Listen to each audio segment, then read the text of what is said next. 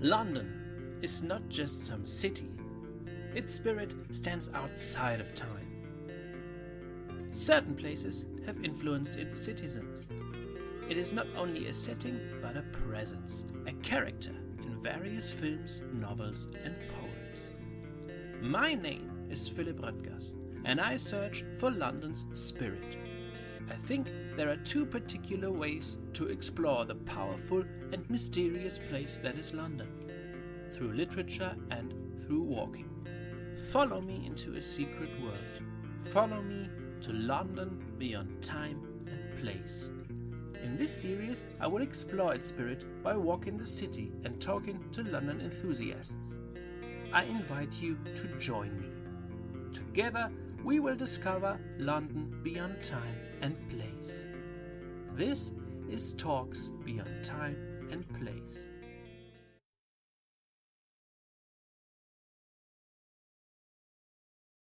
Hello, everybody, to Talks Beyond Time and Place. My name is Philipp Röttgers, and my guest today is Mr. Stephen Coates, this, this side. Uh, welcome, Stephen. Oh, hello, Philipp, and thank you for inviting me.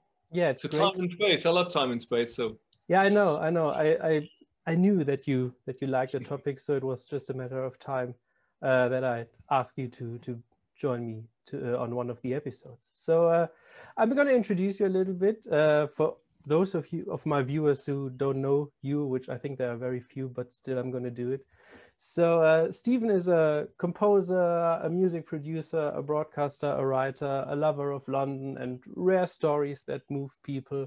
Uh, and he's also the founder of the London band The Real Tuesday Weld, and he composed scores for documentaries, TV shows, short films, animations, art installations, uh, and commercial spots. And he's also the founder of the arts company Antique Beat, and I think it is fair to say that Stephen is kind of a legend. So, uh, as I said, it's very good to have you here today. And maybe we can start a bit uh, with you telling us just a bit about yourself and maybe the Real Tuesday Weld. And uh, yeah, just a short introduction, if that's possible, uh, from yourself. Yeah, uh, sure, thanks for that. That made me sound very busy. Um, so yeah, so I thought I think my day job for years really has been musician, and uh, that includes, as you said, um, you know, composition for films and documentaries and all sorts of other stuff. That's been going on for a long time. Uh, with regard to the Real Tuesday Weld, which has been my band for 20 years, you know, and I've uh, put out lots of albums and toured uh, with them. That's actually coming to an end. It's an interesting time for me because um, I very deliberately decided to bring that particular thing to uh, a close, which is happening over this year and next year. I'm releasing three final records, doing hopefully doing some final concerts, COVID allowing. Um, and so actually that period's coming to an end. And, and the, the reason for that, just out of interest, is that, um, you know, I, I think I was a bit inspired by David Bowie actually, which is the way that he sort of stage managed his own, his own artistic end mm. because he knew he was dying. I'm not dying as far as I'm aware. Well, not more than, any, not more than anybody else. Um, but uh, I, I, thought, you know, this thing, the, which I've loved uh, for many years, the Real Tuesday Weld, you know, and we've, you know, with my band members and uh, we've done all sorts of stuff. It's been a privilege, but I thought I wanted to sort of actually bring it to uh, a, a, designed close. As a friend said to me yesterday, you wanted to kind of land it, land it safely. Because yeah. what happens, of course, with most bands, uh, Philipp, you know, I'm sure it's the same with lots of people that you like, is that you sort of think, are they still going? And you sort of don't know whether they are or they're not. I mean, if they break up acrimoniously, it's pretty straightforward if they die, you know, it's pretty straightforward, like in Bowie's case. But quite often they just sort of fizzle out, right. you know. And I didn't want the Real Tuesday Weld to fizzle out, and it's got to end at some point. I'm going to get knocked over by a bus or whatever, you know. So I thought, let's just end it properly. So that that's coming to an end my sort of musical career will carry on by collaborations and working for other people, films and stuff, I hope.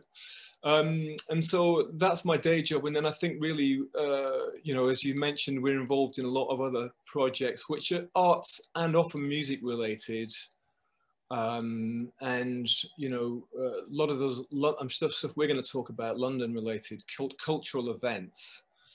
Uh, so really that came out about uh, around about 2006 after my dad died. Um, we did a we I didn't know how to respond to his death. So we actually, I made a record which is called London Book of the Dead.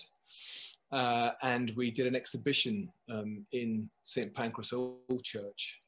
And really, around about that time is that when we started to make events about uh, death and London. So all this stuff that's happened since, antique beat stuff, you know, cultural events that came out of that, yeah. Yeah, yeah, but what a combination death in london. There's there's a, there's so much to discover and, and so much to talk about. But yeah i see what you mean. And i think it's interesting what you just said with the with the bands and, and the music because quite often as you say they you don't really know ah, is this band still going? Are they still there? And then i don't know maybe they they've done an, an album 10 years ago and maybe their last tour was like four five six years ago. And then they realize oh we, we, we come back and we call it a reunion. And you think why is it a reunion? You, you didn't really say goodbye. And then again an album and, and a tour. And then again nothing for quite a few years. And then another reunion. And you think no this is not this is not a reunion. I think see, I, I, think people should be allowed one reunion right? Yeah, which is if, if you break up for you know you argue and you fall out or something right. happens. And then i think you know maybe I, I noticed this a few years ago that um blur who's a, a, band that I've always loved, Blur, right, actually, and um, great, great band. And they, they split up. And then they had a reunion, which was really emotional. Um, but then they had another one. Yeah. And it was like, whoa, you can't have two reunions. Or I think it was Stone Roses, wasn't it? That band, the Stone Roses, the, the sort of legendary brand who broke up after mm. sort of two albums. And then they had this really emotional kind of reunion. And then they kept having reunions. And it's like, yeah. uh, stop, that doesn't work.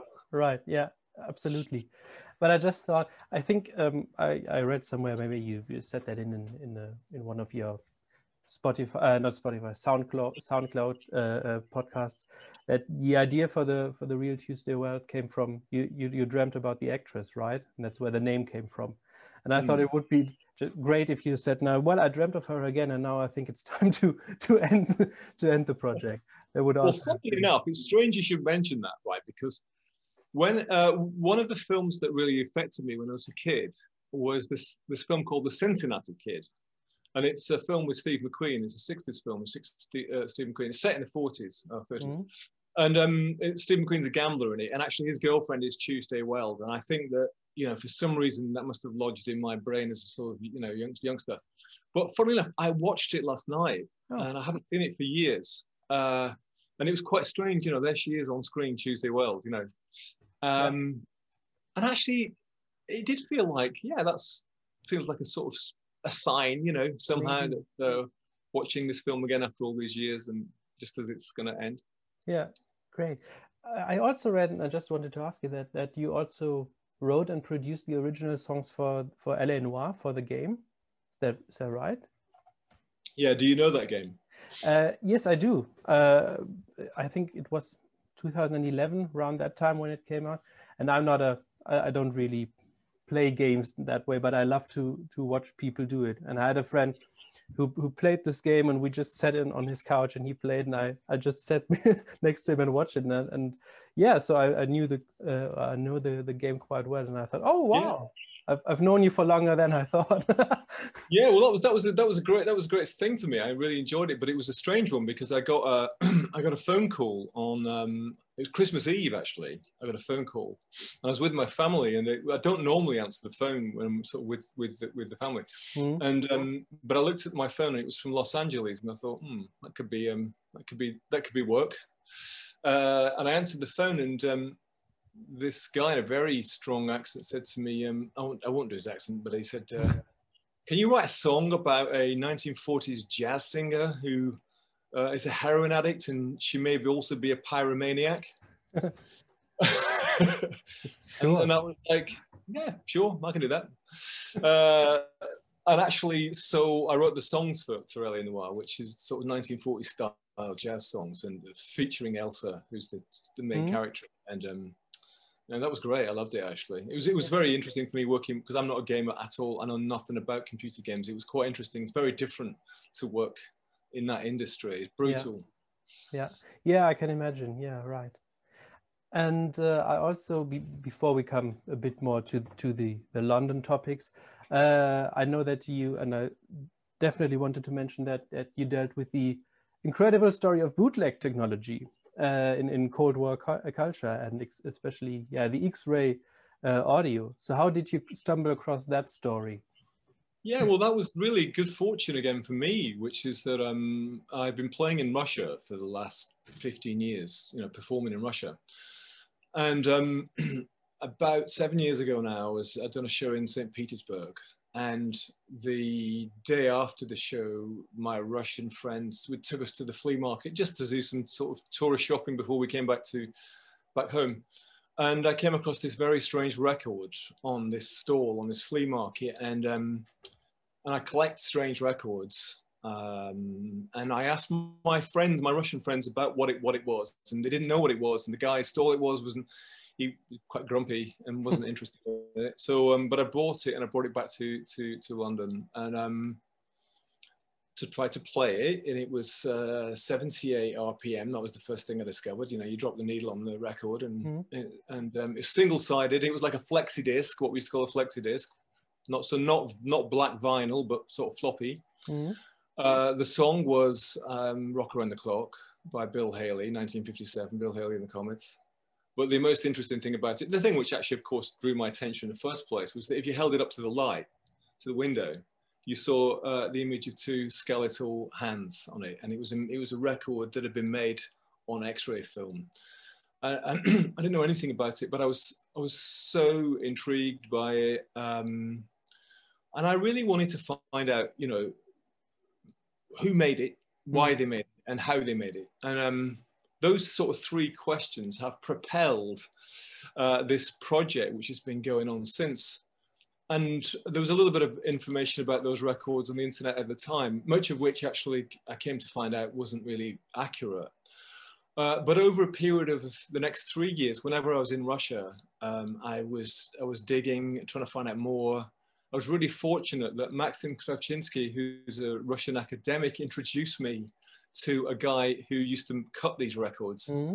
in the 50s and 60s. And of course, the reason that they existed was that a huge amount of culture, music, art, uh, well, all sorts of culture was forbidden, censored in the Soviet Union for ideological reasons, um, including a lot of popular music. And um, these records were made by bootleggers, what we would call bootleggers. They didn't use that word, um, but it was like an underground production of music, forbidden music, um, people cutting their own records uh, for themselves and to share, as we would say, or to sell, because you know to distribute um, of forbidden tunes, and they didn't have access to the usual means of making uh, records, you know, black shellac uh, vinyl gramophone records that we have. But they were building their own recording machines, and they discovered that it was uh, possible to use uh, X-ray film, which is a photographic film, cut into circles and uh, to, to engrave the grooves of recorded music onto them. Yeah. Um, and this culture grew up, it started in Leningrad, St. Petersburg, where, where I found this record. Uh, and, it, and it spread uh, throughout the Soviet Union for about 20 years. Uh, it existed for about 20 years like an underground bootleg record culture. So I spent, you know, uh, I've spent a lot of time over the last five, six, seven years researching this story. Yeah um, making work about it. We've got a uh, we made a BBC documentary. We made a film about it. Um, wrote a book about it, which is uh, came out, and I've got a new book coming out end of this year called oh. Bone Music. Uh, about it and like an illustrated history of the X-ray underground, okay. and uh, it's been an ongoing, fascinating project, you know, uh, yeah. in oral history. Yeah. Okay. Sorry, that was a very long explanation. No, that was that was fine. That was fine. So mm. you're gonna have to send me the title again, and I'm gonna insert it down here so that people know that your book's coming out. Yeah. This year? This year? It's coming out at the end of this year. A Strange Attractor. It's called Bone Music. Yeah. Bone yeah. Music. Okay, so you've heard him, and I'm gonna, as I said, I'm gonna insert it down here so people can can pre-order it and, and have it have it already in there, yeah, in front of them. So Stephen, uh, are you a born Londoner? I'm not actually. No, I come from the north of England. I come from um, just outside Manchester, sort of um, uh, in Lancashire. Yeah. Yeah, I find this quite often. I mean, of course, I'm not a born born Londoner too. I'm I'm from Germany, sure? but I, I, sometimes sometimes I think I, I, say no. What I wanted to say was um, uh, I often find this that you know the people. Sometimes I think the people that are most interested in London are the ones that, that weren't born there, but they they came from the outside. And well, I think that's true, and I, I would say that's that's really interesting, and I think that you know. Uh, because I, I, I spoke to Iain Sinclair about this, um, you know, the the the he, he is Welsh, obviously. I know, obviously. yeah. Um, and of course, you know, his take on it is, is that if you come to London from the outside, you, obviously you, you see it in a different way. It's not that Londoners, people who are born in London, don't love, mm. learn, you know, write about their, the, the, the, the, the city. They do, of course, William Blake, you know, Pete, Pete, Peter Ackroyd and uh, uh, Michael Moorcock. But I think people like you, like me, who come from the outside, we, we maybe we fall in love with the city or we have yeah. a romantic view of the city, which yeah. allows us to explore it in a different sort of way definitely. Yeah. One of my guests, uh, he was a born London uh, a tour guide called David Charnick, and he said, uh, "I don't, I don't uh, like London. I don't lo- love London like a lover. I love it like a brother." And I think maybe that's the difference for many Londoners and, and for people who come from the outside. I think maybe this is it already shows the the difference. But I think that's, it's interesting. That's, ter- that's terrific. That's terrific. Yeah. yeah. yeah. yeah. But I often think um, what you just said when I said I wasn't born in London. You said, "Are you sure?" I um, this is yeah, this is basically the the the basis for for what I always try to find out a bit and, and talk about with uh, with people is um, why why do people feel drawn to a certain place? Why do, do few people drawn to a certain area?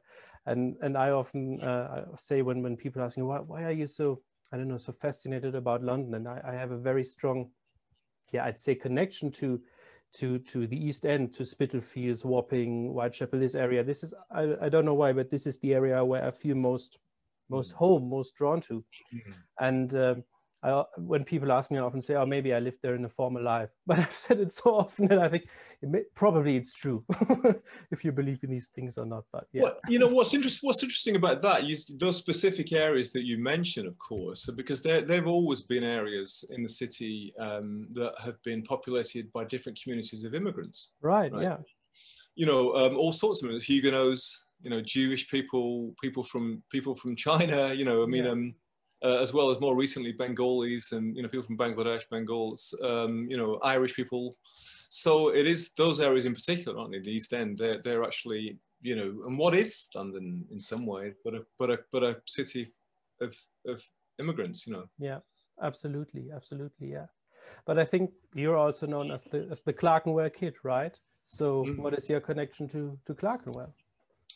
Right. So what happened with me, and um, I'm going to get a bit. I'm going to warn you now. I'm going to get a bit mysti- mystical, right? Okay. Oh, so, wonderful. Um, I, uh, you know, because I've talked about this before, I had a sort of very strong experience, which is that um, I, I went. I spent four months in a Buddhist monastery in Spain.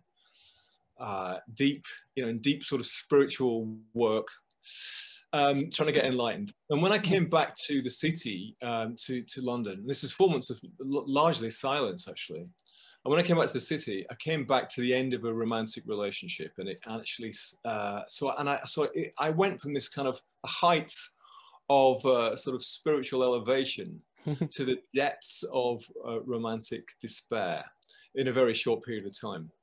Uh, and this coincided with me uh, with what I would call the um, anthropomorphization of the city Mm-hmm. So the city became, uh, during that sort of break up, break down, breakthrough, whatever you want to call it, uh, the city became much more meaningful as a, as a place, I suppose in a psychogeographic way. I mean, psychogeography is a very interesting word for me because geography means place. You could say psych, psyche means spirit, spirit of the place, but mm-hmm. Psyche is also, you know, psychology. It's soul. So for me, psychogeography at that time meant the soul of the place. Uh, so the city itself became very meaningful. My kind of dream life went nuts. My behavior went nuts. Uh, and that was the time when I became very interested in um, the underground rivers. I know there's been obviously that's become very much uh, more on the surface these days, but at that time nobody really talked about that stuff. And I managed to, uh, this is quite a long time ago now, I managed through a process of bluffing and lying to persuade Thames Water to take me down the fleet. Wow. Um, and this is over 20, this is 20 years ago now. And, um, I basically I lied to them. That's, that's the truth of it. I said that I was a Sunday Times journalist writing a piece about um, London sewers, etc. Sometimes um, it's okay to do that. I felt so at the time. I felt justified in my behaviour. Um, so they took me down there, and um, so I had this whole thing in, in the Fleet sewer. That's It's a sewer; it's not a river. Let's let's let's not forget that. Mm. Uh, and then we emerged. I emerged with this gang of sewermen. It was an extraordinary experience for me, and we emerged in Clerkenwell. You know, up river, up sewer. Mm. Um, you know, you know, the Fleet flows down through from Hampstead down through uh, uh, King's Cross and down through, mm. you know, and Clerkenwell and Blackfriars. Um, and really, this had a very powerful effect on me about, about the area. So at that time, I was living in Notting Hill. So I decided that I needed to live as near to the Fleet River as possible. So I moved to Clerkenwell and I lived in an old building, which is right above the Fleet, actually. Okay. Um, and so I was still going a bit nuts at the time. Um, and or was it nuts or I don't know, I'm not sure. Anyway, but uh, so really that turned into a very kind of creative time about writing music and writing stuff and getting deep into kind of psychogeography. So um, I had this encounter in the middle of the night in Smithfields in a cafe with this guy, um, and which afterwards I wasn't didn't quite know whether it had happened because I was an insomniac at the time. I didn't know whether I actually met this guy or mm. I dreamt or something. And and um, this guy was this person called the Clerkenwell Kid, and then afterwards I sort of took it on as a persona. Did I or did it take me on? I'm not sure. It, well, one, I took it on or he took me on. I'm not sure. Um, and so it became a kind of character that I sort of uh, uh, uh, inhabited, um, and a sort of way of dealing with uh, the creative life in London, and yeah. um, and also investigating Clerkenwell. Clerkenwell became a very important area to me, you know. And uh, as you know, it's a wonderful uh, place, right? In, in, a, in, a, in a sort of historical, mythological way. Right. What's been, yeah. quite, what's been quite odd for me is that I've written a lot of songs about Clerkenwell and written written a lot of stuff about it, and uh, quite often people have got in touch, people who are not from London, people from abroad, and they've, they've come to London and like, where's Clerkenwell? You know, like expecting that there's going to be this kind of Harry Potter-esque sort of world or something. And, you know, it's difficult to know where it is, where it starts, where it ends. In some ways, it's a very ordinary um, place. Um, so that's part of the story of the Kid, yeah. Yeah, and I, it, yeah, it is, but it is kind of a spiritual uh, area, also with with the with its history a bit, with its closeness to to Bloomsbury and all the mystical and, and spiritual stuff that happened there. So yeah, I I understand what you mean, definitely, and. Um, but I, I, I, often wonder you, you, you yeah you felt something when when you were you, you were there you said I don't know there's there's some I don't know right now this feels right. So I, I need to settle in, in Clerkenwell. So um, sometimes I, yeah, as I, what I already said, I wonder why, why people feel, feel drawn to certain places. Often I think, yeah, you, you know the history of a place, or if you're interested in this, or you, you know the stories of, of a certain place, you think, yeah, this is, this is what I, what I experienced too, or this is what where the connection comes from. But sometimes you, you don't know that, or maybe you find out later, and then you think, oh, of course, it makes perfect sense that I feel connected to this to this area. So I think it's just interesting to to see, uh, yeah, the connection between yeah people and and, and places and spaces and, and how they they influence each other. Because I also yeah, think, let, yeah. let, let, me ask you a question, Philipp. Okay, Please. so um, do you find the reverse is true too? Do you find, for instance, that you are rather ill disposed to certain areas in, in London, um, sometimes without knowing why? Yeah, yeah, I think so. Yes. Uh, um, what, what would you say? What, what is what is your what is your answer to that? Well, I, I am very much so. For instance, I've I don't like Fulham or yeah. or or, or particularly Battersea. I mean, Battersea Park's nice, but I don't like Battersea. I don't like Fulham and I call them the flatlands. Now, no offence to anybody who lives in Fulham or Balham, uh, uh, Battersea or Balham. Mm. It's not. I, I mean, it, I, it's not. You know, Fulham's a kind of sort of posh area, but there's something about it. That, I call them the flatlands. It's something about it. I just feel dispositionally out of tune with. Mm. You know? I don't like going there. Um, it's not about anything particular to do with the buildings or even the people who live there. It's just a kind of instinctive uh, dislike, and yeah. I, I, don't know what it's based on. you know, it's really strange, but uh, it is that in at some level one works intuitively. You're Right. drawn to certain places in the way I was drawn to Clerkenwell, Yeah. and you're sort of ill disposed to other places. I'm ill Right. disposed to Fulham. Don't ask me what. Do you live in Fulham? no. Checking. but but I what I I think it's it's a bit different with me. I, there's there's uh, places that I you know that I that I like and that I feel drawn to, and, and there's there's I don't really know if there's a an area or place that I don't like. It's just that I'm not interested in it. You know, it's because there's no connection. It's just it exists and that's okay. But I I wouldn't go there if, if there's any need for that. Or that that's that's more it. It's I don't really know if there's any place where I'd say, oh, this is really terrible. I wouldn't go there. But Well, have you been to um, have you been to Park Royal? yeah, Park Royal, Park Royal, and like Northwest. I mean, Yeah. that's a sort of that's another area that I yeah, I feel ill agree. disposed to. I don't know why. I I agree. Yeah, absolutely. I I know what you mean. Um, yeah, yeah, I, I I know exactly what you mean. So um, you know that I also um talked to Vanessa Wolf and and George Hoyle of London Dreamtime, and uh? Yeah, sorry. No, of course, yeah, I saw that. Yeah, And amazing. then- Yeah, and of course we also talked about the uh, the Brompton Time Machine, uh, which which uh, which is truly a myth that goes beyond time and and place in a way. So, uh, did you ever get to to enter the Courtoy Tomb and travel to time and space?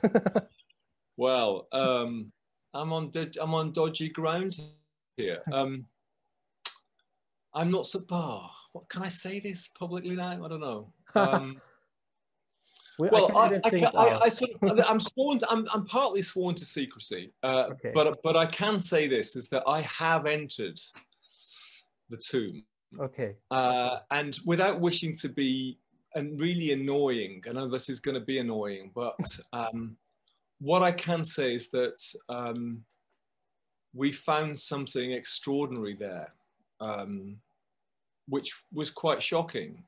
But um, I'm not allowed to say anything, which okay. just sounds very odd. And why is that? It's just because I promised the person that I was with uh, that I wouldn't say anything at the moment. Um, so. I'm not. I'm really not trying to be sort of elusive, but but I have entered the tomb, great. and we, we I well, we were very surprised by what we found. Okay, yeah, but that's perfectly fine. Great, a good answer. I like that. will, will we find out someday, or is it going to be? Yeah, I think so too. I, in fact, I will check. Thanks for reminding me. I will check actually to see whether whether I can sort of uh, I can reveal Okay. uh, the, the truth. There's there's a there's a there's a sort of bit of a backstory to this, um, and so I'll find out. I will find out. It's probably time that it's kind of out out and about. Yeah. Maybe, yeah. Yeah, but I mean that that haunted me for a long time, and of course, in, uh, despite what I said about uh, Fulham, it is on the edge of Fulham, Brompton Cemetery, Right. And um, you know the the myth of of the Brompton time machine and the people involved in that myth, um, you know, is is a terrific London story actually, Absolutely. and whether or not you believe in time travel or time machines or not, um, it's an extraordinary. Uh, coincidence, if you like, of events in time and space yeah. um, which is still still kind of reverberating on, I think. Yeah. And of course, let's not forget, and this is important. Um, there is another theory, of course, of the Brompton of the Courtoy Mausoleum, which is that it's part of the London teleportation network. Um, yes. uh, and it's no coincidence, I think, that if you look at Brompton Cemetery from the air, you'll see that the colonnade is laid out like the un- London Underground sign with a line through it in a circle. Uh, and it's no coincidence, in my opinion, Philipp, that the one of the fastest ways to get around about London, apart from by teleportation, is on the Brompton cycle. Uh, So, no- what, what else can I say? Yeah. No coincidence, definitely. Yeah. Um, and I think you also have a kind of a connection to the to the magnif- magnificent seven, but also to in general to Victorian cemeteries or cemeteries in general with uh, London Month of the Death. Dead. Uh, Hmm. Am I right? Yeah, so, so- yeah, right. So what that? happened so Brompton is Brompton is one of the Magnificent Seven, you know, and um, you know my sort of research is into the Courtoy Mausoleum and the uh, uh, the Time Machine uh, was partly prompted by the fact that we started to do work in the cemeteries. And so Antique Beat is my uh, sort of arts events company. And I work with uh, Suzette, my curating partner, who's got a similar company called Curious Invitation. And mm-hmm. about eight years ago now, we got together and we both had this love for putting on events connected with sort of death and that sort of stuff. But we were both uh, at that time just intrigued by the fact that London had this wealth of cemeteries. Um, you know, there's the Magnificent Seven, you know, which we know, of course, Brompton, Highgate, Nunhead, uh, West Norwood, Abney Park, Tower Hamlets, High, did I say Highgate? And uh, Kensal Green. Um, but also there's myriad small cemeteries. But we were very interested in the fact that they, the Victorians regarded them as great gardens of sleep, little bits of heaven on earth. Um, and that they were this wonderful underused uh, green lungs in the middle of the city. And a lot of us at that time, including me, were uncertain about whether we should go in cemeteries unless we were attending a funeral. Mm. Um, whereas in fact, the opposite is true, is that, you know, they are resources for Londoners, for all of us. Yeah. So we decided, Suzette and I, to, um, to start doing events in cemeteries.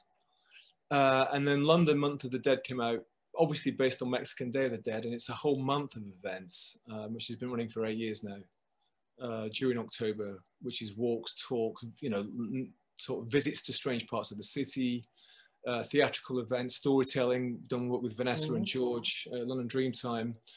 And, um, you know, many of those events took place in Brompton Cemetery and Kensal Green and, and other places, yeah. And it's become a kind of part of the London cultural calendar now. Last year, we, we had to take much of it online because of COVID, but we did manage to do some stuff in Kensal Green Cemetery, some live oh, yeah. stuff. And we're back this year, we're definitely going to be doing some, uh, back in the flesh, back in the bone. We're going to be doing yeah. stuff in October uh, in Kensal Green, hopefully in Brompton and Highgate. And um, yeah, so it's really, you know, you know this because of what, you know, your interests and what you do and, and, and stuff is that the London cemeteries are this, these extraordinary places, fields of stories. That's the way I see them. Right. Every tombstone, like the last page in the last chapter of the book of someone's life, you know. Uh, Maybe and not like, even the last. or maybe not in the last. Yeah, yeah. There's a, maybe that maybe maybe maybe this is a sequel to come. So you know, um, we're yeah. surrounded by memories, surrounded by myths, um, and you know, what better place to experience that than in the cemeteries? That's right. Yeah. Uh, I just wanted to ask you. You you just explained a bit of your experience in in Clerkenwell and yeah, basically how you became the Clerkenwell kid. And uh, but have you always kind of been a London historian, or did this come from then on, basically, or have you always been interested in history? I don't. I mean, I was kind of vaguely interested in London history until this event happened. When I kind of, you know, uh, this kind mm. of this sort of psychic explosion, this epiphany sort of thing. And what happened was is that it, on a very visceral level, um, the city feels came alive. And it's I, I, when it did, I recognised that when the way that William Blake talks about this mm. city the way that Michael Moorcock talks about the city, um, you know, it became animated in some way, which sounds very odd uh, uh, in a way, but it's almost as though the concrete and uh, you know became significant. The the asphalt yeah. and the concrete, the gargoyles and the corners of buildings yeah. became. You know, everybody knows this, right? In, in, a, in, a little way. I mean, if you live in if you live in London, you know we've probably all got there's there's a, you know maybe there's a bench in Soho Square where you snogged somebody maybe there's a corner at the edge on the edge of uh, uh, Bethnal Green where you threw up after a, after a yeah. party. You know what I mean? You've got certain associations with the number 57 bus. Absolutely. You know, you've yeah. got these kind of romantic life associations with bits and pieces of the of, of the urban landscape, right?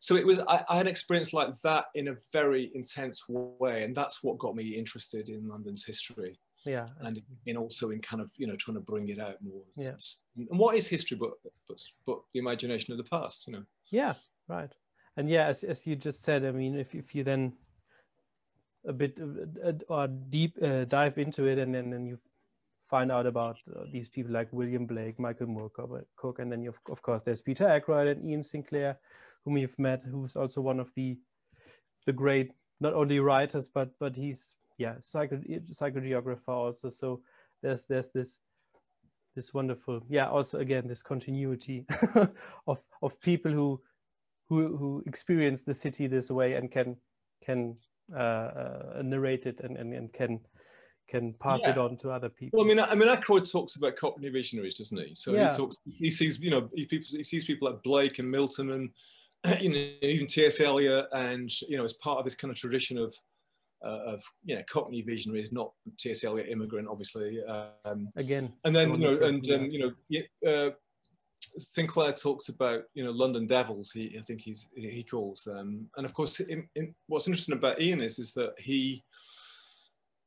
I think more so than, than Ackroyd um, has uh, explored the city on foot. Mm, So he's a great perambulator.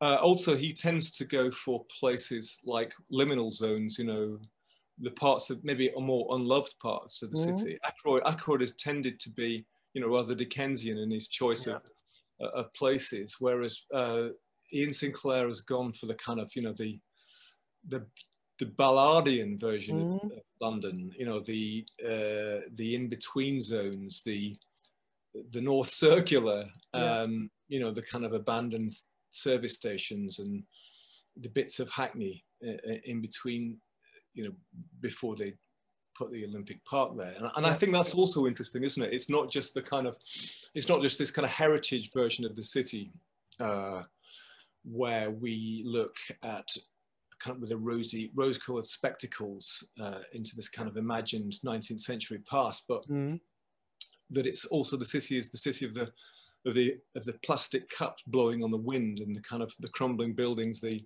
the graffiti, Yeah. Um, you know, the abandoned shopping trolley as well. That's right, yeah. And I, I also just think um, that, yeah, it's it's exactly this combination, at least for, for me, and this is again in the tradition of, yeah, these these these writers, that um, I think literature and walking, these two things are the best way to experience uh, London, especially in combination. But of course, also each in its way, but you you need this combination uh, to to understand London, if if you like. I think for me, uh, anyway, it is. So. Yeah, I mean, do you, so are you a walker? I mean, is do you, do you you like you walk the city? Yeah, Yeah. because I mean, for me, that's certainly uh, the way I love to experience London. And what's been great, there's been many sad things about lockdown, right? Okay, um, and I'm not minimising how difficult that's been, but Mhm. there's been some of the upsides of it has been uh, less crowds, less people, and less traffic, and certainly Yeah. in the centre, it's actually great for walking. It's you know, I mean, apart from the fact that you don't have to tangle with other people, Yeah. um, you know, it, it sort of encourages you to walk. When when that when um, I mentioned earlier about this thing about I bluffed my way into persuading Thames Water to take Mhm. me down the Sewer. What actually happened was is that um, when they agreed, I got this message on my answer machine, and it said something like, uh, "Mr. Coates, you know, we did it. We've we've had your repeated correspondence or something, and we've you know, if you turn up at um, the uh, pumping station in Hackney Wick at I think 5:30 in the morning on Tuesday, uh, there'll be a team of people who will take you to see the Fleet Sewer, as they called it, right?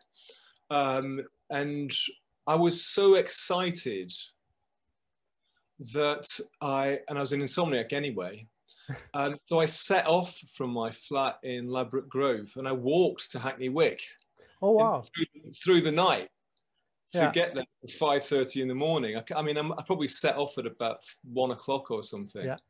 and just walked there. Yeah. Uh, and that was part of the, the sort of epic thing for me was, was to was to walk across North London. Yeah. And I I started, that. started me off on those kind of nocturnal rambles. And uh, of course, Dickens was a, was a great walker, wasn't he? And, uh, uh, and Blake, and um, and obviously Iain Sinclair's carried that on. And uh, it's not, I'm not recommending people walk through Elephant and Castle in the middle of the night, but um, but I'm sure Vanessa does. Vanessa's a big walker, isn't she? Yeah. Right. She's also a walker. Yeah. So, uh, do, is there anything like the the most uh, uh, surprising story or fact that you've learned uh, about London in in your career, or where you say this is an, such an extraordinary story or part of history or I think I think that when it comes to there isn't like one story that really sticks Mm. out for me. Um, but I think that some of the other stories that I've I've myself have been interested in in more recently, um, and I I made a piece about the Henry Welby, the Hermit of Grub Street. yeah i saw that on um, soundcloud hmm?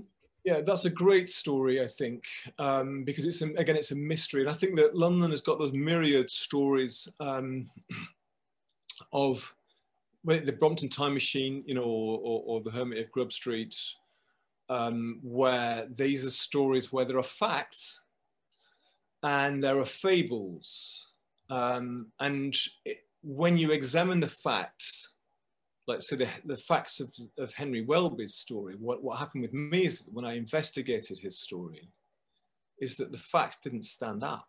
Mhm.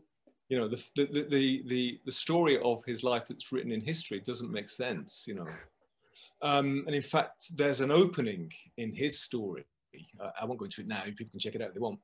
Uh, there's an opening in his story which allows the fable to come through. So Mm. I'm interested in that. Um, I'm thinking uh, the if you really want to kind of be fascinated by London's history, I think that you know and there's, there are many books about it now. Um, you know, is that is the, the is the, is the material around the dead in London? You know, yeah where are they? They're in the cemeteries, sure, but a lot of them are beneath our feet. Um, I'm always intrigued by this fact that the modern city is 15 feet above the Roman city. yeah I've asked many academics about this. It's like, what is it? What's what's this? What's in this 15 feet of stuff, right? Yeah. Well, there's a lot of rubbish, but there's a lot of dead people. yeah You know, we we, we walk on we walk on skeletons, we walk on bones, and um, one of the most interesting people that I know in London is Jelena Bekvalac, and she's the curator of osteology at the Museum of London. Mhm. She's a friend of ours. She's given many talks for us, and she, uh, you know, the Museum of London at the moment, it's in that strange rotunda round thing in the middle of that roundabout in um, uh, near St Paul's. Well, she works in that round thing, right? That's where her laboratory is, and I think she's got twenty thousand Londoners in there with her, dead Londoners yeah they're all in shoeboxes basically so they've they just got the, the bones in, in a box and they're all kind of labeled up. I mean many of them they don't know who they are obviously. They, it's not like they've got like philip in there with your dates. It's they're anonymous people. Yeah. but she's surrounded by dead londoners and she's terrific for uh, talking about stories of the city because she sees the city through the city's bones. Yeah. And she is she can tell you all sorts of things about some fairly famous dead people that even their wives didn't know. Right? Yeah. because she can see what they were up to. Yeah, yeah. because it's written in their bone. Yeah that's um, so she can tell all sorts of stuff about their diet their their their, their secrets you know. Um, and uh, that's a great story. That's a terrific story you know the story of the of the dead Lon- of dead londoners yeah. Definitely yeah and uh, I, I think i've seen her in in a documentary or even more than one but yeah I- i've, I've I, I i know the name and i know i've, I've seen her uh, picking out uh, uh, the shoe boxes and presenting a, a skeleton to to the to the host one of the best things one of the best things we've done with her is, is that um, in the in the underneath St Bride's Church in just a Fleet Street, and St Bride's obviously is the church Christopher Wren Church, whose whose Wedding tower is the, is the wedding cake. Yeah, so underneath there, there's a there's a charnel house, uh, which is which is just a room full of, of, of bones, and she's got a little office there, and um, she takes us uh, London Month of the Dead, very small visits. We go there and um, she'll lay out a couple of dead Londoners and she'll Wow. um, she'll talk about them. And um, I think is it George Herbert, I think the writer, uh, Hmm. she's got in there, and she can Great. tell you all sorts of stuff about George Herbert that he didn't appear in his biography. That great okay that's yeah that's amazing but yeah of course that's i mean if you feel like if you like it or not london is a, a city of the dead and of, of, of death so uh it's, it's made per- makes perfect sense that this is this is also the connection the dead bodies the bones there's there's this it's all still there. you know, you can go back to Roman times; it's still there. So there's there's this history that we some of us feel more and some less, but this is well you know you know it's interesting isn't it because i mean it, barely a month goes by doesn't it without without seeing a news report about them finding something in london right still right. you know you know there's the, there's that amazing woman i've forgotten her name but the amazing woman who's the um you know, who scours the banks of the Thames um, for for things that are you know continually washed up from the yeah. past, you know, yeah. historic artifacts you know they're, they're always finding stuff in the city aren't they and excavating stuff it's like it's it's it's still alive michael moorcock told me uh, a wonderful image is a wonderful image i mean if people don't know him michael moorcock is a writer he's in his 80s now he's written i mean a ter terrifying number of books he, he became famous for writing fantasy books but in since the 80s he's been written written some of the best london books mother mm. london whispering swarm etc and he was telling me about the his first job in London um, when he was, I don't know, you know, 17, 18 or something, I'm not sure. Anyway, he had a job in the city and his job uh, was, as in the square mile, mm. um, financial district. And his job was like a kind of courier to take documents to other places in Soho, or whatever. You know, obviously this is in the years before uh, email and, and fax and all that. Yeah. Um, and so he would walk between the city and the West End, and um, he, he, told me about this the, the, this walk, and this was very influential on him, because that journey from uh, the city, maybe say down the Fleet Street or down the Strand, you know, into the West End. He said at that time, this is post-war, right? So there'd been a huge amount of damage, uh, mm. war damage, um, and he said it was this dream landscape where he was walking through it and you had like bits of the Roman city, bits of the Renaissance city, bits of 19th century and bits of the early 20th century peeking through mm-hmm. Mm-hmm. the holes in the yeah. fabric of other buildings. It was like he was walking through this, this three-dimensional historical collage of the yeah. city. Yeah. Uh, and and London, st- even though it's been you know through property development and uh, uh, uh, and all that stuff, it's been kind of sanitized in some way. Is that I still feel that in the city. I mean, I think you probably do as well. It's this composite, this palimpsest yeah. of different eras, of different times, of different stories. They're all kind of like still there somehow. Absolutely. And some streets in the city, even some even some streets that you know quite boring streets like Milton Milton Street, which was Grub Street. You know, if you've got mm. the right imagination, you you can read a street sign and it's a, it's a hint about the past, or you see a little bit of ghost sign written, yeah. you know, some Victorian shop or something, right? Yeah. You know, or or there's a bollard which is like that's weird, what you know, and it's yeah, absolutely. I, you know, I love that. Me too. Yeah, and that's the uh, the thing. I mean, you just said it with the. Um, so so basically, this is why why sometimes it feels as if there's no or that the, yeah time has different rules in London because all the times are are there at the same time if you like if you want to break it down maybe that's yeah, what yeah that's it all, all, the time all the times are there at the same time yeah yeah, yeah.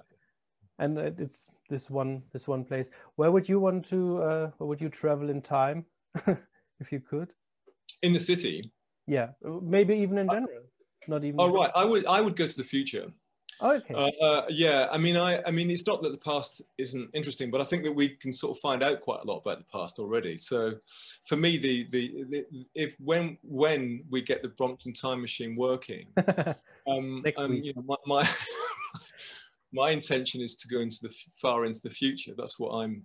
I'm sort of a bit. See, I'm a bit miffed, Philip, that mm. that um, you know we're not going to find out what's going to go on in the next hundred years, you know, uh, 200 years.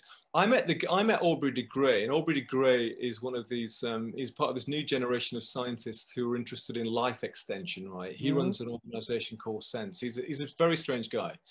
uh, but he's one of the scientists who's who's involved in in in in developing, you know, extending human life. And he says there are people around now, kids around now, who will live to be 500. Yeah. Well, I'm jealous of those kids because it's like I want to be 500, not not because mainly, mainly because I want to see what London's going to be like in 500 years' time. Will it be there, right? You know, will it be some sort yeah. of like Star Trek with with 500 story high buildings? Will it be flattened? Will there have been some eco disaster? You know, will, Maybe, you yeah. know, you know, I mean, that's where I. If I had a time machine, that's where I'd go and see what the what London's going to be like in the five thousandth Yeah. millennium. Whatever it is. Who knows if you, if if you don't talk to me from the future, there would also. Who knows? Exactly, exactly. Yeah. Well, don't forget. I mean, of course, in H.G. Wells' is a, time machine. I mean, it's in, he's in, he doesn't move anywhere. Does he? He's in London, right, the whole time. yeah yeah right. Yeah. But yeah this yeah.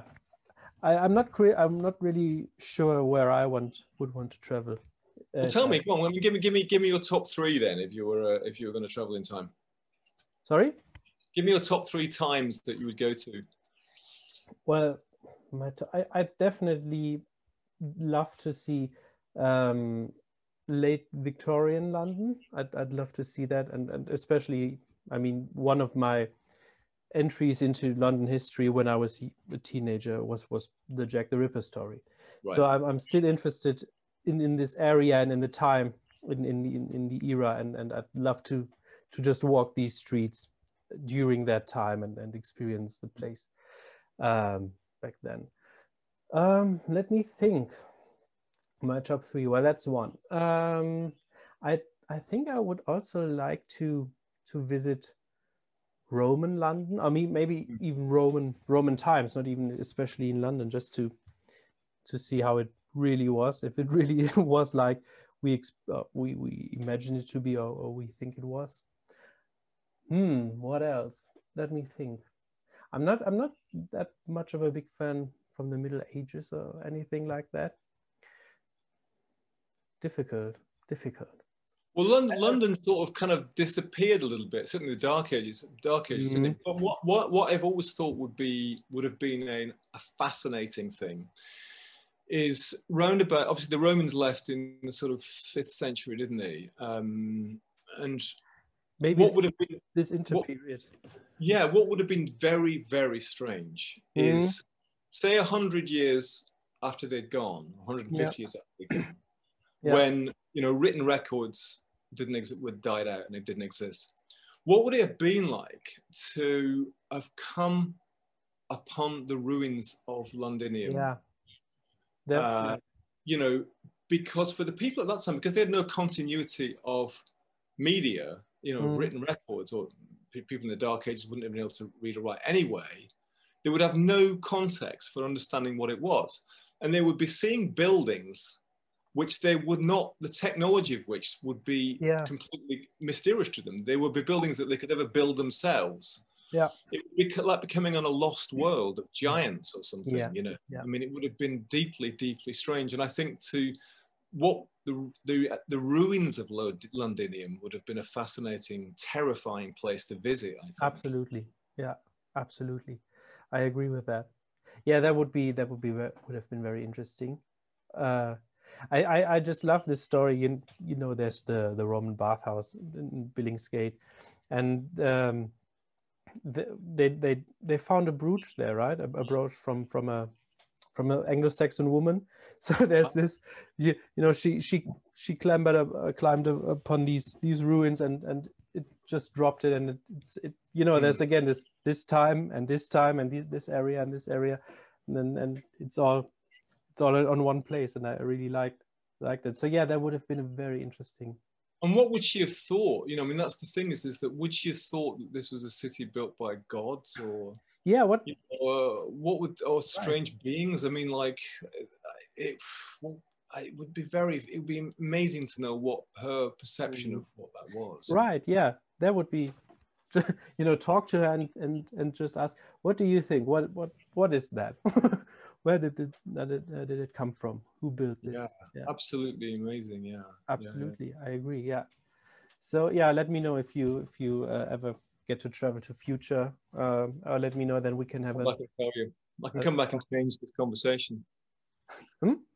I can come back and ch- butt into our conversation. oh yeah that that would be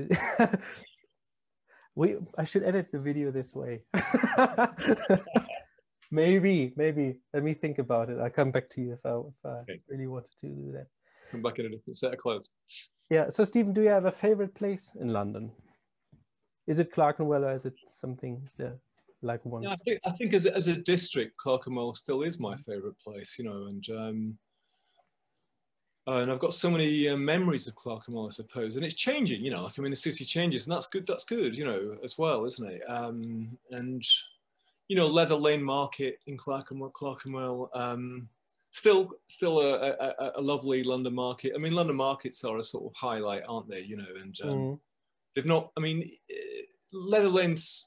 It's getting a bit shishy. You know, it's getting a little bit shishy uh, these days. It used to be just this very ordinary street market. You know, um, I think when the guy who's got the stall who sells the previous month's magazines for a pound goes, then you know we've got a problem. I think because he's been there forever, uh, and that was a great business because it's like you know with magazines like Wallpaper or Elle Decoration or you know, or even like Men's Fitness, right? It, doesn't doesn't matter whether it's like March or April. It's still an article on how to get a six pack, right? Yeah so his, his, business selling previous month's magazines for a quid. I thought that was a great business. Yeah. Uh, and um, there's, I noticed there's been quite a bit of street foods appeared on Leather Lane in recent years, but um, uh, uh, which is always a sign of bad sign, I think. I like the street food, but it's always a sign that things are getting a bit hipstery. Yeah. So Leather Lane Market, Leather Lane Market, I recommend to people when when we're back open again. It's got one of my favourite shops at the top of it, which is International Magic. Um, it's one of London's two or three dedicated magic stores. Um, it's really small uh, and it's mm-hmm. been there forever. You can, in the old days, I don't know whether it's still true, they might be cross if I said this, but in the old days, um, you could go in there and just ask them to do a trick. Cool. So when I was when I was skint, um, I would, um, or in the times I was skint, I would go to the Eat All You Like Thai vegetarian place on Leather Lane, uh, and then I would go to International Magic and ask one of the guys there to do a trick on me. Free entertainment is great. Yeah, great. Maybe, maybe they, even if they didn't do it, maybe they'll start again after you said that. Maybe they think, no, no, now, now people come in and ask for tricks again. I think they, and the reason I'm a bit loath to say is they probably get, they do actually want people to buy stuff mm. as, as, well, rather than just come in and sort of, you know. But um, uh, they, they, I don't know whether they still do. It's a tiny shop, but they used to have a, a first floor room where they, they, they had magic lessons. Uh, so, I mean, you know, what do you want? You know, go and get magic lessons in Clerkenwell. yeah, what? Yeah. What do you want? right. Yeah. We want blood. right. Um, so, uh, what are your your next projects, Stephen? What can we expect from you in the in the future if we if we're on that, that track now? right. Well, um, so yeah, Bone Music um, is the book. It's coming out at the end of the year. Um, the Real Tuesday Weld are releasing their final three records. I don't know when this is going to go out, but the first one, Blood, is out in May. Mm-hmm. Another one at the end of the year. Um, we've got London Month of the Dead is going to happen in October. Um, LondonMonthOfTheDead.com for that. We've also launched something called uh, London City of the Dead, which is an ongoing. Uh, it's a bit like Month of the Dead, but we do something every month. So we have a, a, a talk every month. Mm-hmm. We've just uh, issued some maps with audio tours, so you can, uh, uh, because of COVID and stuff, that you could mm-hmm. you can mm. take your own tour of some of the cemeteries.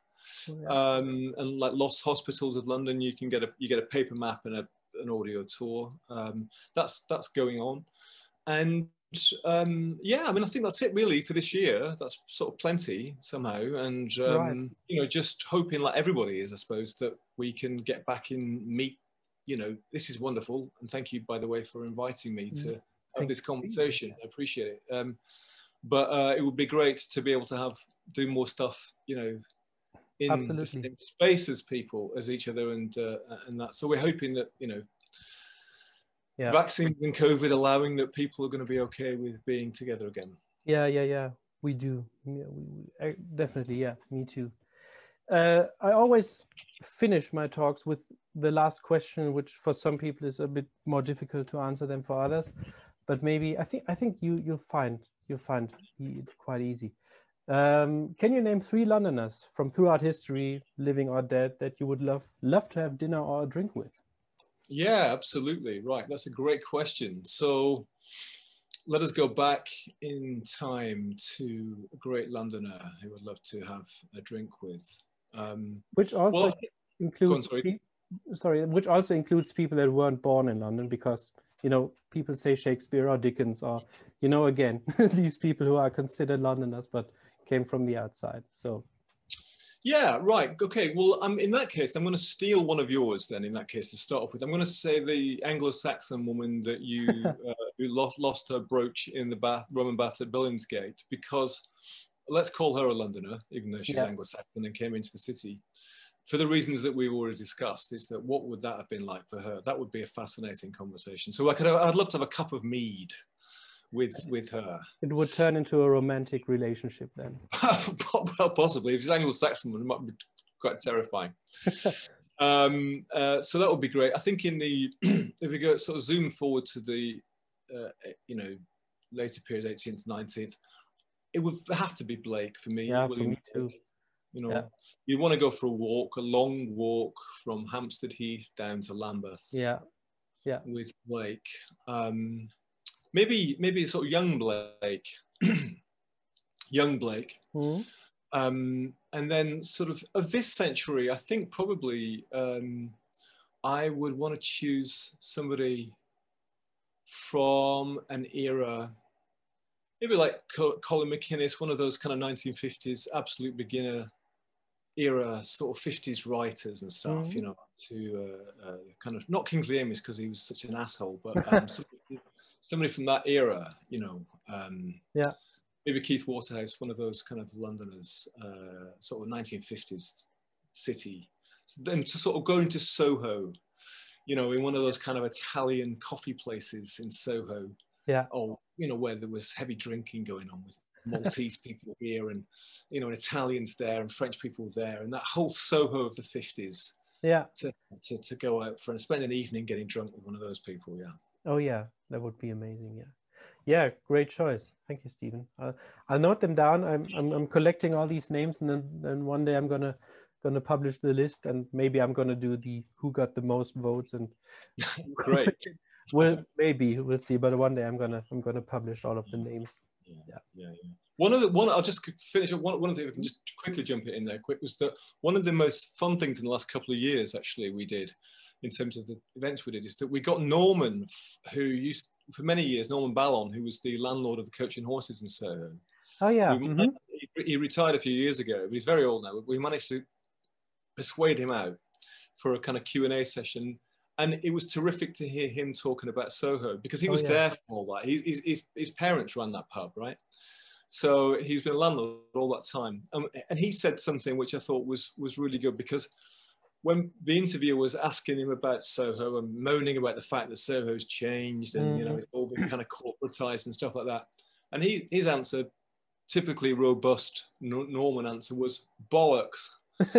um, you know that cities change, cities need to change. Right. That nothing to be sentimental about Soho. You know, people have always been nostalgic about Soho, and all everybody who's come to London, including me, maybe including you, they're always nostalgic about the Soho that that they first encountered, and the Right. reason is because they're nostalgic about the person that they were at that time. Right?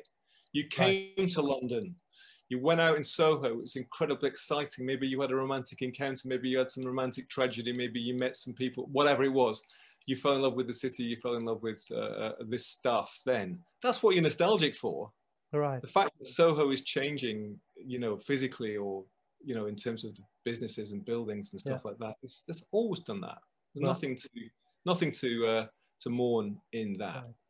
What a what a great answer.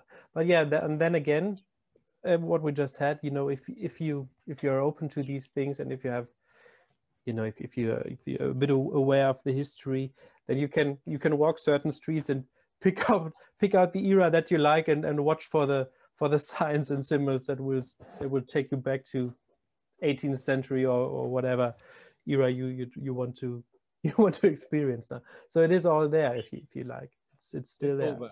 It's still there.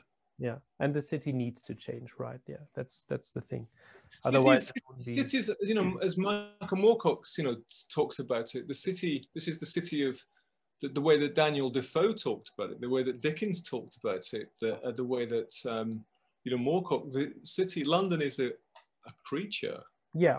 it, it's a being. It's a process. Yeah. You know, you could say it's the cross section of all the journeys that have ever been taken there. Yep. Yeah. You know, it's an organic, evolving thing.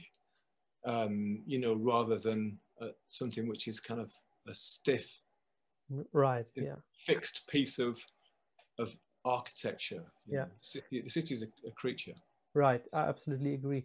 I had I also had a talk with uh, Robert Robert Kingham, whom I think you also know from Minimum Labyrinth, and uh, he he did this this documentary a couple of years ago about pagan London, which you hmm. probably also know. Great, great little film, yeah. Yeah, right. And um, we we we uh, talked about the idea, yeah, right, that that uh, uh, London is a a living creature um, and, and, in this case, because we talked about pagan London, if it's a, a god or a, or a goddess, so is it male or is it female?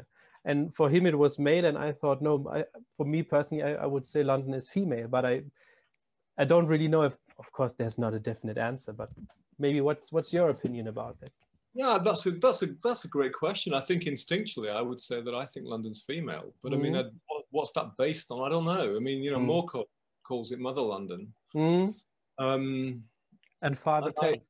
and Father, Motherland and Father Thames. Yeah. yeah. I mean, that's it. I suppose that's it. So I, I, London's got a female aspect to it for me. My friend, my great friend Glen Duncan, um, who's a writer and, mm. um, you know, uh, old friend of my novelist, and he, he said some great things about London, some great in his what in his in his novels. Um, and one of the things he says, which is always wrong true for me, is is that I'll paraphrase him here, but he says, "You turn up." And this is this applies to us latecomers to London, right? You turn up with all your little problems, all your obsessions, and all your issues, all your contradictions, and all your kind of uh, big dramas. London has seen it all before. Oh yes. Right. There's nothing that you can present to the city that is not already here. Right. And of course, in some ways, that at times can feel very alienating mm. and isolating. And at other times, it's a great relief. Oh, yes. Because oh, you know, you can you can walk here and you can the, the great attraction of the city has always been for all people, I think, that you can kind of be yourself in London. Definitely, yeah. Yeah, absolutely. But it yeah. Can it can accommodate everything, including weirdness including difference, you know, and that's why it's always been the home for immigrants and incomers and latecomers. And that's why you probably feel at home in London. And when I arrived in London, you know, my first feeling was. yeah, yeah, absolutely right. Yeah, that's he's he's absolutely absolutely right about about that. Yeah. okay, I think we could talk on for hours. And I had something in the back of my mind, but I forgot. But if, if it comes back, I'm gonna I'm gonna text you because uh, yeah. So thank you very much, Stephen, for this wonderful conversation. I think, as I said, I think we could talk for hours, but maybe we'll do another episode in the future. Who knows? Uh, I will put a link to all of your projects and websites into the description of the talk. And uh, yeah, thank you very much, Mr. Stephen Stephen Coates. That was the. Thank, you. thank you, thank you, and I really appreciate the opportunity to to talk on your your program. It's great what you're doing. Actually, I love that, and I think also thank it's just it's a pleasure to talk and think about the city. And yeah. Yeah, keep keep it up, keep going. Thank you very much.